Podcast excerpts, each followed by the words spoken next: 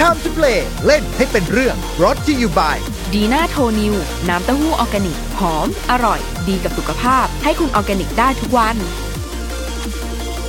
สวัสดีครับ มาพบกับผมนายโปรจิทักษพลศรีวชิราวัตรกันอีกครั้งหนึ่ง และตอนนี้คุณอยู่กับ Time to Play เล่นให้เป็นเรื่องทาง Mission to Pluto Podcast แห่งนี้นะครับ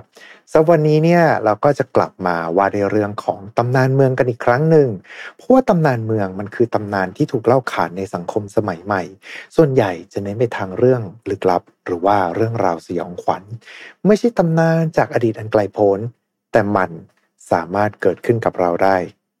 ณทุกช่วงขณะนะครับสำหรับตำนานเมืองในวันนี้เนี่ยมาจากคอมเมนต์ใน YouTube ของเราเนี่ยแหละครับ เป็นตำนานที่เล่าขานจากชาวเน็ต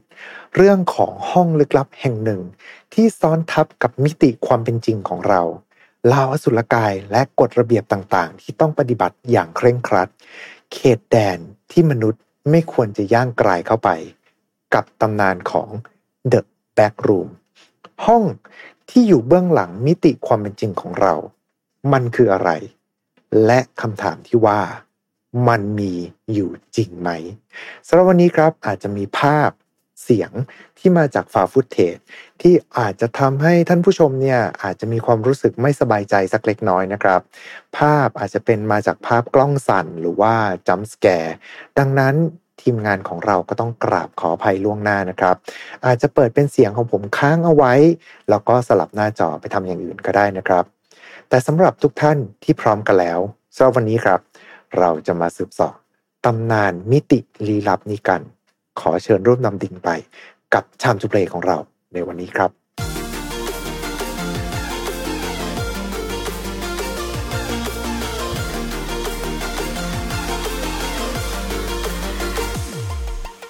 ผมเชื่อว่าหลาย ๆ ท่านเนี่ยคงจะเคยเล่นเกมกันใช่ไหมครับ แต่เคยไหมครับที่เวลาเล่นอยู่ดี ๆ แล้วเนี่ยก็เจอกับบั๊กทะลุฉาก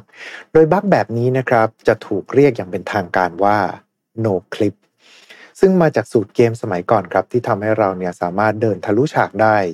จนเมื่อเกมเข้าสู่ยุค 3D นะครับ บางครั้งเนี่ยก็อาจจะเจอบั๊กที่ทำให้ตัวเราเองเนี่ยหลุดออกจากฉาก สู่ความเวิ้งว้าง หรือว่าไปที่แมปอื่นไปมิติอื่นเลย เหตุเกิดขึ้นจากการที่บางทีตัวเกมเนี่ยอาจจะยังโปรแกรมไม่สมบูรณ์แบบนะครับ หรือว่าเกิดข้อผิดพลาดในการแสดงผล หรือว่าบางจุดนะครับ ก็อาจจะเป็นจุดเหลื่อมของฉากที่ต่อกันไม่สนิททำให้ตัวละครของเราเนี่ยออกไปนอกฉากได้ แต่ว่ามันจะเป็นยังไงนะครับ ถ้าเกิดว่าในโลกความเป็นจริงของเรา ก็มีปรากฏการณ์โนคลิปด้วย จากเรื่องเล่าชาวเน็ตครับ ว่ากันว่า ถ้าเกิดโนคลิปหลุดฉากไหลออกจากความเป็นจริงของโลกใบนี้ไปเนี่ย เราก็จะถูกพาไปยังสถานที่ที่ถูกเรียกว่า The Back Room The Back Room ครับ เป็นห้องว่างๆต่อกันจำนวนมาก ประดับที่ฝาผนังไปด้วยวอลเปเปอร์สีเหลืองๆที่ว่างเปล่า ใต้ฝ่าเท้าของเราครับ มันคือพรมสีเหลืองที่ถูกปูเอาไว้ และ ปียกแฉะอยู่ตลอดเวลา บนเพดานเนี่ยติดตั้งเป็นหลอดไฟฟลูออเรสเซนต์ที่ส่งเสียงดังจีจนทำให้เราเนี่ยเสียสมาธิ หรือชวนทำให้คนอย่างเราเนี่ยเกิดอาการคลั่งขึ้นมาได้ และมันไม่ได้มีอยู่ห้องเดียวครับ ห้องสีเหลืองที่ต่อกันไปเรื่อยๆ เป็นหนึ่งกับเขาวงกฏที่กินอาณาเขตใหญ่กว่า 9 ล้านกิโลเมตร ในขณะที่เราเนี่ยเดินหลงอยู่ในวงกฏสีเหลือง เหยียบย่ำบนลงพื้นที่เป็นพรมที่เปียกแฉะ เราอาจจะได้ยินเสียงอะไรสักอย่างหนึ่ง เสียงของสิ่งที่ไม่ควรจะมีตัวตนบนโลกใบนี้ และเสียงนั้นก็ดังใกล้เข้ามาขึ้นเรื่อยๆ นี่คือเรื่องราวของ The Back Room เขตแดนต่างมิติที่เราอาจจะหลุดเข้าไปเมื่อไหร่ก็ได้ บางครั้งอาจจะเกิดขึ้น จากการเดินผ่านเข้าประตูประหลาดที่ไม่ควรจะอยู่ตรงนั้น หรือว่าการที่เราไปแตะรอยร้าวบนผนัง และอาจจะไปเจอช่องว่างระหว่างมิติ หรือ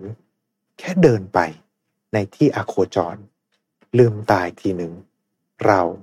อาจจะติดอยู่ในห้องสีเหลือง The Backroom นี้ก็เป็นได้ครับ เหตุการณ์เหล่านี้ สามารถที่จะทำให้เราเนี่ย noclip ไปยังมิติพิศวงนี้ มีผู้คนมากมายครับพยายามลอง แต่ก็ล้มเหลว แต่บางคนอาจจะพลาดพลั้งตกออกจากโลกความเป็นจริงไปสู่ The Backroom นี้ โลกที่ทุกอย่างเนี่ยบิดผัน ในแต่ละชั้นแต่ละเลเวล มีกฎของมันเอง รวมไปถึงเหล่า entity หรือว่าสัตว์ประหลาดที่คอยจัดการทุกๆคน ที่ย่างกรายเข้าไปในเขตแดนของมัน ชาวเน็ตยังเล่าต่อนะครับว่า ห้องสีเหลืองที่รายเรียงกันนั้น แท้ที่จริงแล้วเนี่ยมันเป็นเพียงแค่เลเวลศูนย์เท่านั้น เทียบเท่ากับตอนที่เราเล่นเกมก็เหมือนกับด่าน tutorialหรือว่าด่านสอนเล่นนั่นนะครับ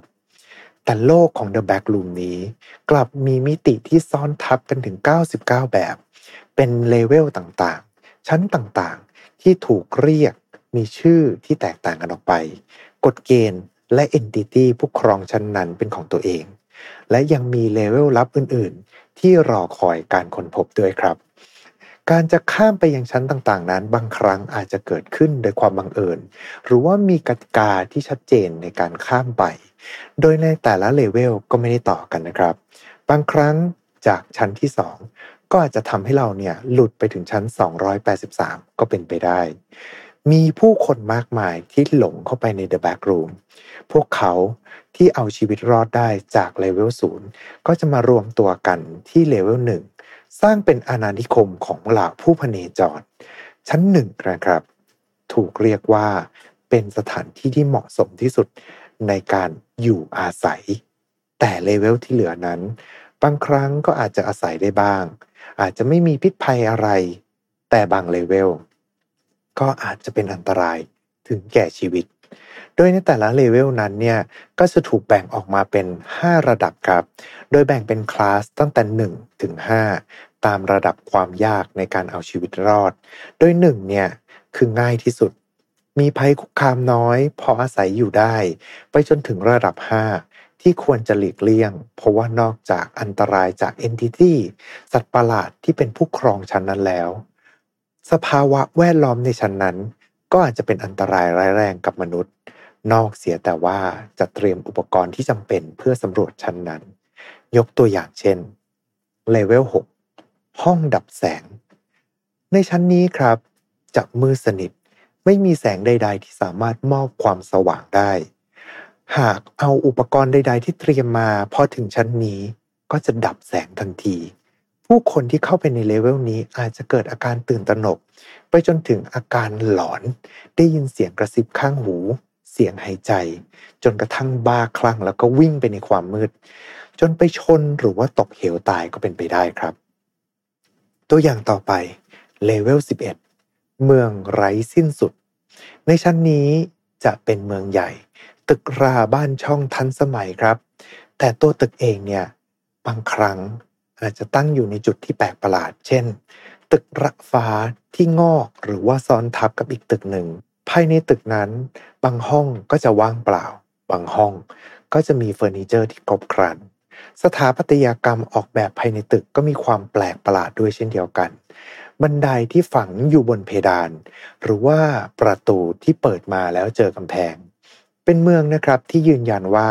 ไม่มีอันตราย แต่ก็ไม่เหมาะสมสำหรับการตั้งอาณานิคมอยู่ดี เลเวล 69 ถนนนิรันดร์ในเลเวลนี้เนี่ยจะเป็นถนนที่ไร้ที่สิ้นสุด ข้างทางเต็มไปด้วยหมอกควันบดบังทัศนวิสัย ถ้าเกิดว่าใครหลงมาอยู่ในชั้นนี้แล้ว ก็จะถูก warp เข้ามาอยู่ในตัวรถ และในเลเวลนี้เอง รถนี่แหละครับ ดูเหมือนจะเป็นสถานที่ที่ปลอดภัยที่สุด เพราะถ้าเกิดเปิดประตูออกมาเมื่อไหร่ เหล่าสัตว์ร้ายเอนติตี้ที่ครองชั้นนั้น ที่แฝงกายอยู่ในหมอกอาจจะขย้ำคุณเป็นชิ้นๆ แต่ไม่ต้องห่วงเรื่องน้ำมันนะครับ เพราะรถเหล่านี้เนี่ยจะมีน้ำมันเต็มถังอยู่ตลอดเวลา แต่ก็ไม่รับประกันนะครับว่ารถทุกคันจะสามารถใช้งานได้นะครับเลเวล171 โถงลวงตา ในชั้นนี้เนี่ยก็จะเป็นเหมือนกับล็อบบี้โรงแรมในช่วงยุคประมาณ 1930 นะครับ ถ้าเกิดเทียบกับบ้านเราก็อาจจะเป็นโรงแรมเก่าๆ ที่จะมีการบรรเลงเพลงแจ๊สอยู่ตลอดเวลา เราจะได้ยินเสียงอยู่ไกลๆ พร้อมกับกลิ่นกุหลาบที่ลอยโชยมา แต่อย่าให้ภาพเหล่านี้ บดบังความเป็นจริง เพราะเมื่อเราหลงเดินเข้าไปในชั้นนี้ลึกขึ้นเรื่อยๆเรื่อยๆ เสียงดนตรีนั้นก็จะค่อยๆยืดยานดวงไฟที่ประดับอยู่ข้างทางก็จะค่อยๆเคลื่อนที่ แสดงตัวตนที่แท้จริงของเลเวลนี้ครับ เพราะแท้ที่จริงแล้ว แสงไฟเหล่านั้นก็คือเหล่าเอนติตี้หรือว่าสัตว์ประหลาดประจำชั้น ที่จะคอยกลืนกินผู้ที่หลงทางมาอย่างชั้นนี้ครับ หรือว่า เลเวล 974 ห้องคิตตี้ เลเวลนี้เนี่ย จะเป็นห้องสีชมพู น่ารักมุงมิง เป็นชั้นที่มีห้องสองห้องนอนสองห้องน้ำมีห้องครัว ห้องนั่งเล่น มีไฟ Wi-Fi ให้พร้อมใช้นะครับ รวมไปถึงการตกแต่งภายในห้องนี้เนี่ย นอกจากสีชมพูแป่นๆแล้ว ก็จะเต็มไปด้วยตัวละครตุ๊กตาน่ารักน่ารักจากซันริโอแต่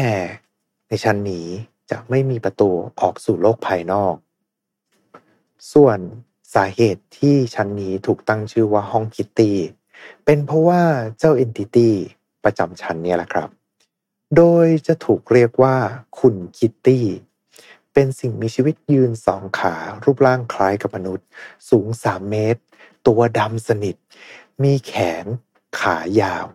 แต่ไม่มีมือหรือว่าเท้า ไม่ต้องเป็นห่วงไปนะครับ เพราะว่าคุณคิตตี้เนี่ยไม่ทำอะไรเราหรอก ดังนั้นชั้นนี้จึงถือว่าปลอดภัยครับ สิ่งที่จะทำให้เราเนี่ยสามารถเอาตัวรอดได้ในมิติที่โหดร้ายนี้ มีเพียงน้ำอัลมอนด์พิสดารครับ ที่มีรสชาติหวานคล้ายกับอัลมอนด์ผสมกับวานิลา โดยตัวน้ำอันนี้จะทำให้เหล่านักพเนจรเนี่ยสามารถที่จะคลองสติไปได้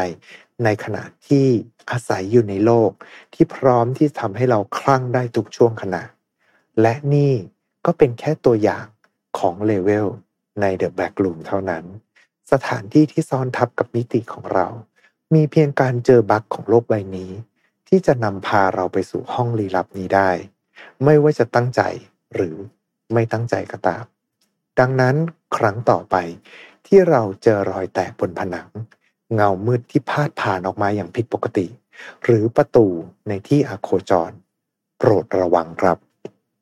เพราะนั่นอาจจะทำให้คุณหลุดไปสู่เดอะแบ็กลูมก็เป็นไปได้ และคุณอาจจะติดอยู่ในนั้นตลอดกาลมาถึงตรงนี้นะครับ ถ้าเกิดมันมีคนออกมาไม่ได้ แล้วใครออกมาเล่าเรื่องวะ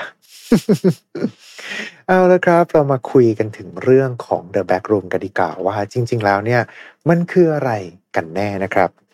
ต้นกำเนิดของ The Backroom เนี่ย เริ่มต้นบนเว็บบอร์ดที่มีชื่อว่าโฟจังในปี 2019 ณ บอร์ดย่อย slash x ซึ่งเป็นบอร์ดย่อยที่รวมกระทู้แปลกๆ ภาพประหลาดประหลาด หรือว่าเหตุการณ์ที่ไม่สามารถอธิบายได้ โดยมีกระทู้ที่ถูกตั้งชื่อไว้ว่า ขอภาพแปลกๆหน่อย แล้วก็มีผู้ใช้มาโพสต์ภาพเป็นรูปห้องสีเหลืองเป็นครั้งแรกนะครับ จากนั้นเนี่ยก็มีผู้ใช้นิรนามคนหนึ่งออกมากล่าวอ้างว่า ห้องเนี้ยมันจะเป็นห้องที่เมื่อคุณเกิดปรากฏการโนคลิปขึ้นมาเมื่อไหร่ คุณก็จะไปโผล่ที่ห้องนั้น ครับ ต้นกำเนิดมันมาจาก4chan ครับ เว็บบอร์ดที่ผู้ใช้เนี่ยสามารถปกปิดตัวตนของตัวเองได้ เรียกได้ว่าเป็นขอบของโลกอินเทอร์เน็ต ที่มีเรื่องราวเพี้ยนๆไปจนถึงทฤษฎีสมคบคิดอย่าง QAnon นะครับ ที่บอกว่าฮิลลารีคลินตันเนี่ยค้ามนุษย์ผ่านร้านพิซซ่า มันก็มาจากบอร์ดนี้แหละครับ ดังนั้น ครับ มันคือเรื่องอำกันนะครับ แต่ว่าเรื่องอำๆแบบนี้เนี่ยกลับมันมีสเสน่ห์นะครับ โดย The Backroom เนี่ยก็เริ่มมีผู้ที่นำไปต่อยอด กลายมาเป็นเรื่องราวสยองขวัญบ้าง กลายมาเป็นมีมบ้าง จนสุดท้ายครับ แล้วก็มีคนเอาไปลงใน Crispy Pasta ครับ ซึ่งจะเป็นเว็บที่รวบรวมเรื่องราวสยองขวัญจากชาวเน็ต ที่ตัวประหลาดอย่าง s l e d e r Man ก็เป็นที่เริ่มต้น ที่มีคนรู้จักจำนวนมากจากเว็บไซต์นี้ จนทำให้ The Backroom เริ่มเป็นที่รู้จักมากขึ้น จนกระทั่งมีการรวบรวมเรื่องราวต่างๆ มาจัดหมวดหมู่ แล้วก็แต่งเติมโลกทัศน์ของ The Backroom จนกลายมาเป็นมีชั้นมีเลเวลต่างๆ มากมาย มีองค์กรของเหล่าผู้พเนจร แล้วก็สัตว์ร้าย entity ที่อาศัยอยู่ในแต่ละชั้น ผ่านทางเว็บไซต์ที่มีชื่อว่า backrooms ขีด wiki wiki dot นะฮะ แล้วก็ค่อย dot จุด com อีกครั้งหนึ่ง กลายมาเป็น community ใหญ่คล้ายๆ กับ community ของ SCP สถาบันลับ ที่คอยปกปิดสิ่งแปลกปลอมของโลกใบนี้ ที่มีผู้คนต่างๆ มากมายออกมาแต่งเติม เสริมเนื้อหาของจักรวาลสำหรับ SCP เนี่ยเคยเล่าไปแล้วในตอนที่ 45 นะครับ และเมื่อชื่อของ The Backroom เนี่ยมันเริ่มมีคนรู้จักมากขึ้น ก็มีคนทำเกมในชื่อเดียวกันนี้ออกมานะครับ เป็นแนว survival horror แต่ว่าเจ้าของเว็บไซต์วิกิเนี่ยก็ปฏิเสธนะครับว่าเออเขาไม่มีส่วนเกี่ยวข้องกับตัวเกมใด ๆ ที่ถูกผลิตออกมาเลยนะ แต่เรื่องราวของ Backroom เอาจริง ๆ แล้ว จากจุดนั้นในปี 2019 ก็ยังไม่ได้เป็นที่รู้จักกว้างขวาง จนกระทั่ง ต้นปี 2022เนี่ยแหละครับ ที่ The Backroom เนี่ยกลายมาเป็น Talk of the Town ทุกคนหลายคนพูดถึง The Backroom กัน เหตุผลเป็นเพราะว่ามันมีวิดีโอที่อัพขึ้นบน YouTube จากช่อง Kane Pixels โดยตั้งชื่อวิดีโอนี้ว่า The Backroom Found Footage เป็นวิดีโอความยาว 9 นาที เรื่องราวของตากล้องมือสมัครเล่น ที่ใช้กล้องวิดีโอเทปถ่ายหนังสั้นกับเพื่อนๆ แต่แล้วก็เกิดปรากฏการณ์ noclip หลุดจากมิติความเป็นจริงมาอย่าง The Backroom นี้ จากเรื่องราวต่างๆ ที่เขาเจอใน Backroom จนกระทั่งสุดท้าย เขาไม่รู้ว่ารอดออกมาไหม มันมีเพียงแค่กล้องวิดีโอเทป ที่หลุดกลับมาในมิติความเป็นจริงของเรา โดยตัววิดีโอนี้จะเป็นแนวฟาวฟุตเทจที่ใส่ video filter จากวิดีโอเทปนะครับ แนวกล้องยุค 90 นู่น เป็นแนววิดีโอเทปแบบ VHS ในวันที่อัดพอดแคสต์นี้เนี่ยก็มีคนดูวิดีโอนี้ไปแล้วถึง 34 ล้านวิวเลยละครับ ซึ่งนั่นทำให้ชื่อเสียงของ The Backroom กลายเป็นที่รู้จัก ด้วยความที่มันดูมีความสมจริงสมจังมาก อยู่ในหมวดหมู่ของวิดีโอแนว Analog Horror ที่เป็นวิดีโอใส่ฟิลเตอร์แบบม้วนเทป VHS ซึ่งใช้ฟุตหรือว่าบางทีเนี่ยก็อาจจะใช้ footage จากสิ่งที่เคยเผยแพร่ทางทีวีนะครับเมื่อยุคประมาณ 80-90 นู่นแล้วครับ อันนี้แนะนำเลยนะครับ เพราะว่าสำหรับคนที่ชอบแนวสยองขวัญเนี่ย มันจะมีวิดีโอแนว analog horror จำนวนมาก แล้วก็มี analog horror แบบไทย ๆ ด้วยครับ แต่ถ้าเกิดว่าจะไปดูเนี่ย อันนี้ต้องจิตแข็งนิดนึงนะครับ เพราะว่าบางวิดีโอเนี่ยทำเอาจิตตกไปได้หลายวันเลยครับ หลังจากนั้นเป็นต้นมาเนี่ยช่อง Kane Pixels ก็ทำวิดีโอ The Backroom ในแนว Analog Horror แต่งเสริมเรื่องราวของ The Backroom ออกมาเรื่อยๆ เติมตำนานที่มาไปจนถึงเหตุการณ์ที่ผู้ทดลองเนี่ยเข้าไปอยู่ในห้อง The Backroom นี้ และด้วยความนิยมนี้เองครับ ก็มีศิลปินอีกมากมายที่สร้าง Analog Horror ในรูปแบบของ Backroom ออกมาจำนวนมาก แต่ขอเตือนไว้ก่อนนะครับว่าส่วนใหญ่เนี่ยจะเป็นแนวจำสแกร์ดังนั้นก็อาจจะต้องระมัดระวังกันนิดหนึ่ง แต่ว่าถ้าเกิดเรามาถอดรหัสความสำเร็จของ The Backroom เนี่ย อันเนี้ยอาจจะต้องยกให้กับภาพห้องสีเหลืองภาพแรกที่โพสต์บนบอร์ดโฟจากเมื่อปี 2019 นู่นเลยล่ะครับจำได้ใช่ไหมครับว่าพอดแคสต์คราวที่แล้วเนี่ยไม่ใช่ครั้งที่แล้วต้องเรียกว่า 2 เทปที่แล้วนะครับ ที่ผมเล่าถึงเหตุการณ์ของตัวตลก ว่ามันเนี่ยทำให้มนุษย์เราเนี่ยรู้สึกกลัวด้วยทฤษฎีที่ถูกเรียกว่า Uncanny Valley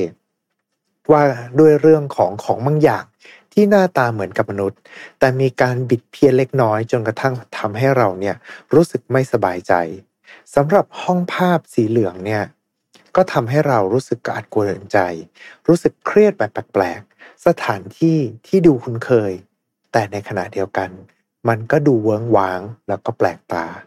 ความรู้สึกเหล่านี้ครับ ถูกเรียกว่า liminal space มันคือพื้นที่ที่เราอาจจะเคยเห็นสิ่งที่คล้าย ๆ กันมาก่อน แต่ถูกนำเสนออย่างแปลกตานะครับ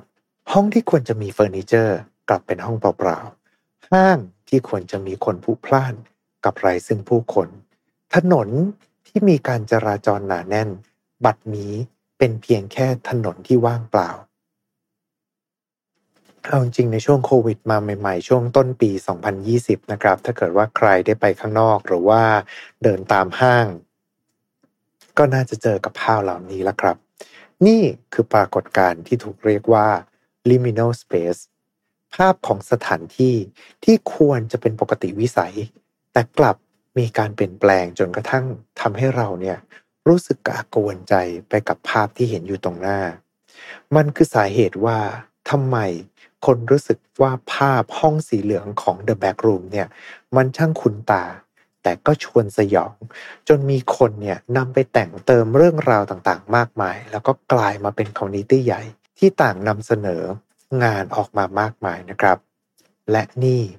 ก็คือเรื่องราวของ The Back Room โลกที่ซ้อนทับกับมิติที่เราอาศัยอยู่ครับ ยังไงก็ตามวันนี้ก็ต้องขอขอบคุณทุกท่านเลยนะครับ ที่เข้ามาติดตามรับชมกันนะครับ ถ้าเกิดว่าใครมีทฤษฎีอะไรที่เกี่ยวข้องกับ The Back Room หรือว่ามีวิดีโออันไหนนะครับที่อยากจะชวนให้เพื่อนๆท่านอื่นๆเนี่ยได้เข้าไปดูกันก็สามารถที่จะมาแปะลงในคอมเมนต์ได้นะครับ หรือว่าถ้าเกิดว่ามีเรื่องราวของตำนานเมืองไหนที่อยากที่จะทำให้ให้ผมเนี่ยอออกมาเล่า ก็สามารถที่จะคอมเมนต์เข้ามาได้ด้วยเช่นเดียวกันนะครับ เช่นเดิมครับ ถ้าจะเป็นการไม่รบกวนเกินไป ก็ฝากกดไลค์กดแชร์ กด Subscribe ให้กับช่อง Mission to Pluto ของเรานะครับ จะได้ไม่พลาดพอดแคสต์ดีๆจากพวกเราชาวพลูโตและยังไงก็ตาม เอาไว้เจอกันใหม่โอกาสหน้าสวัสดีขอบคุณแล้วก็ อย่าไปแตะรอยราวที่ผนังที่คุณเห็นนั่นนะครับ โอเคครับ สวัสดีครับ Time to play เล่นให้เป็นเรื่อง Presented by Dina Toniu